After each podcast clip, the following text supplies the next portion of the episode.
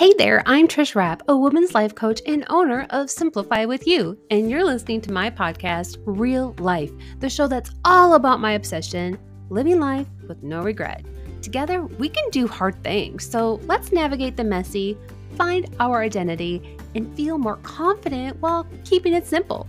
Think of this as a chit chat with your gal pal. Are you ready? It's time to show up for your own life, and I'm here to help.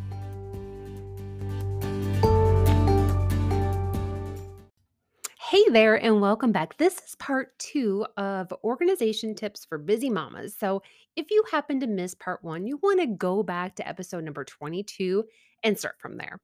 And for those who have already heard the first part, here's where we left off. The fifth tip was to ask yourself what others living with you, your space mates, could help you out with.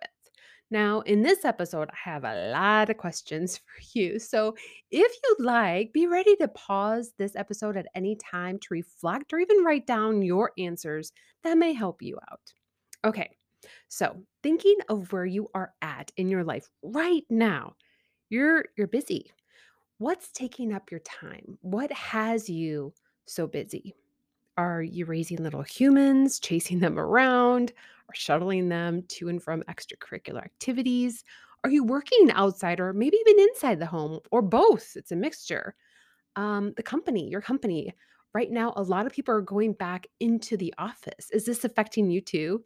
So, therefore, it's going to be taking more time for you to get ready in the morning, unlike working from home or the commute to work or figuring out life more in advance than what it was like working from home?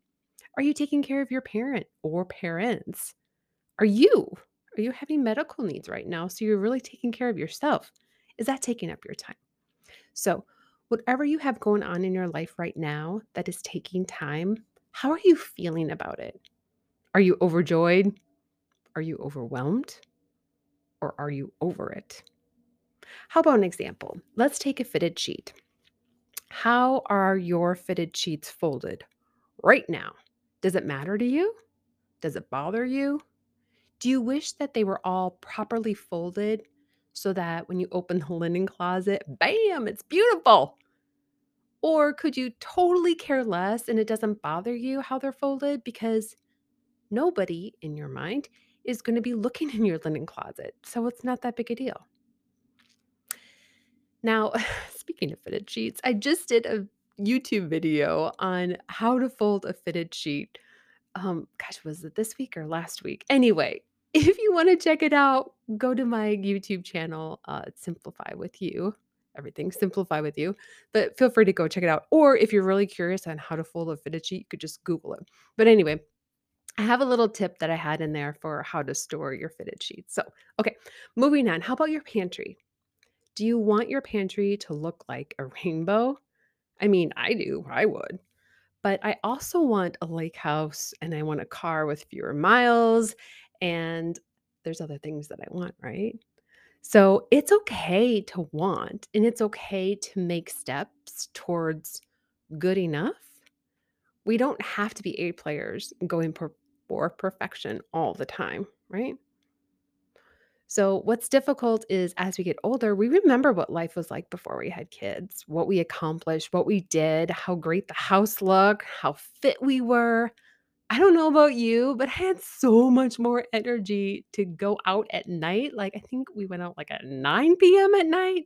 And now I want to crawl into bed and I'm ready to crawl into bed about 8:30. Now, I used to plan little romantic gestures for my hubby, and You could probably ask Chad when the last time that happened. My point is, it's difficult to look back and not judge ourselves on what we used to do and what we're not doing today. Things change. We get older. Things start hurting in our body. We slow down. Our kids or grandkids, they take up our energy. We didn't have them before. So let's play a game with, or you play a game with yourself since I'm not going to know the answer, but let's play a game of would you rather. Would you rather have a perfect pantry or would you rather have quiet time to read a book, watch a movie, or be with your family or hang out with friends? I mean, fill in the blank of whatever you would prefer. Because many of you probably don't want to read a book, therefore, you'd rather have a perfect pantry. Or whatever is like your favorite thing to do.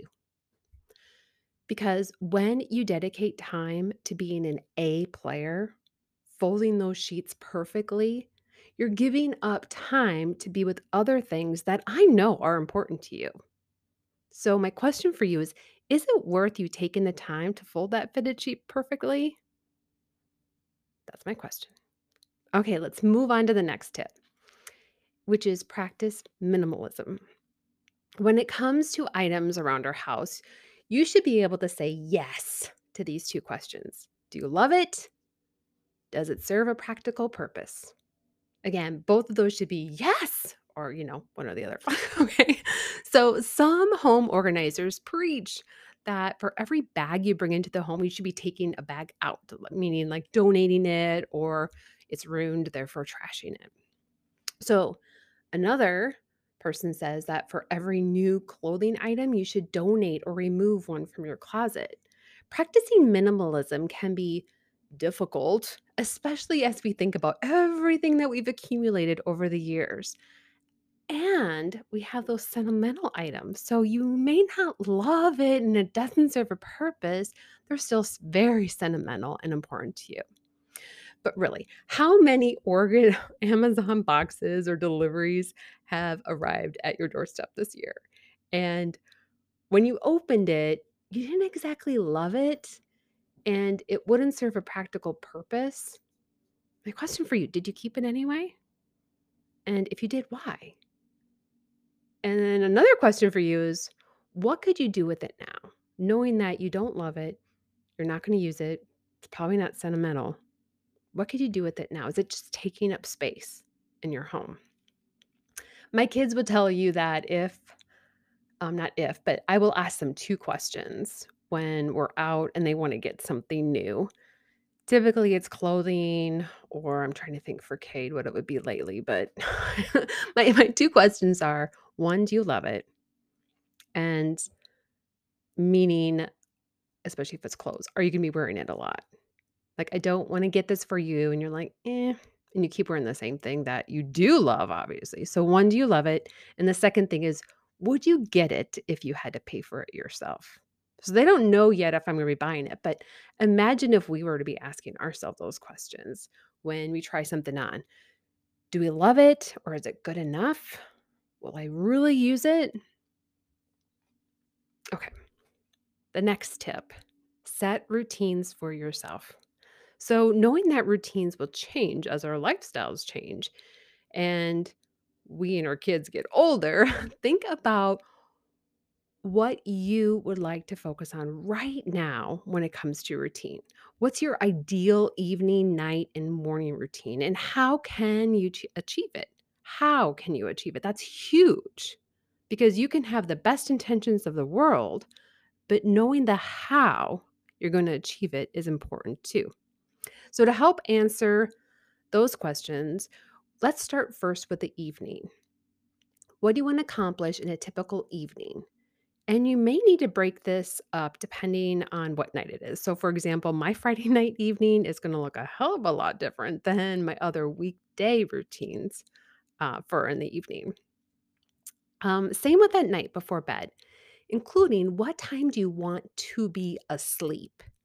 Then back that up to, okay, I want to be asleep at 10 o'clock. Now, what time do I need to be in bed in order to be asleep at 10 o'clock? So, and that's going to be different for everybody. How about the morning? What needs to be done in the morning? What can you do the previous night? So, knowing that routines will change, like I said, as our lifestyle changes and as our kids get older, moving in and out of the house. Well, not in and out. Hopefully, it's like they're in the house and then they leave, but you get it. Okay. So, how can you achieve what you would like for the routines? What do you need to do? Okay. Uh, another tip is can you hire someone? I mean, if you can afford it, is there a task that you could hire someone to do? Thinking of your responsibilities, what would you be willing to let someone else do? And the last tip is to clean as you go. So, an example I like to use is the living room. Um, you're watching TV, not all night long, but you watched a show and you're turning off the TV, what could you do in those moments that will take seconds for you to complete? Like put the remote back on a table or put it in a certain spot, fold up the blanket if you were using one. But what could you pick up around that area, that room, and leave it in a cleaner, I'll say, or more organized way than what it was in if you were just to get off the couch and go to bed. So, clean as you go. Um, another idea is if you need to wait for like hot water for your shower or to warm up, what could you be doing instead? And maybe standing there is exactly what you need because you're not even freaking awake yet. but if you know that it's going to take a minute or two before it comes, could you do something else that you're going to be doing later in the morning? Like, I don't know, brush your teeth. Or could you clean the toilet or put something in it so then when you get out, you can clean the toilet? so, and I'm not saying that every single minute needs to be booked with doing something. These again are just ideas that if it makes sense for you that you could try. So, we did discuss a lot today, especially about the first one, the time and our sanity. One of the hardest things in podcasting, I got to share with you, is having a conversation with myself. Like many times, I wish this conversation was a two way chat or a two way street. So, I thank you so much for listening today. And I sure do hope that there was something in here that will help inspire you. As always, I love hearing from my listeners. So please reach out if there's anything I can help you with. Cheers to you, my friend. Ta ta.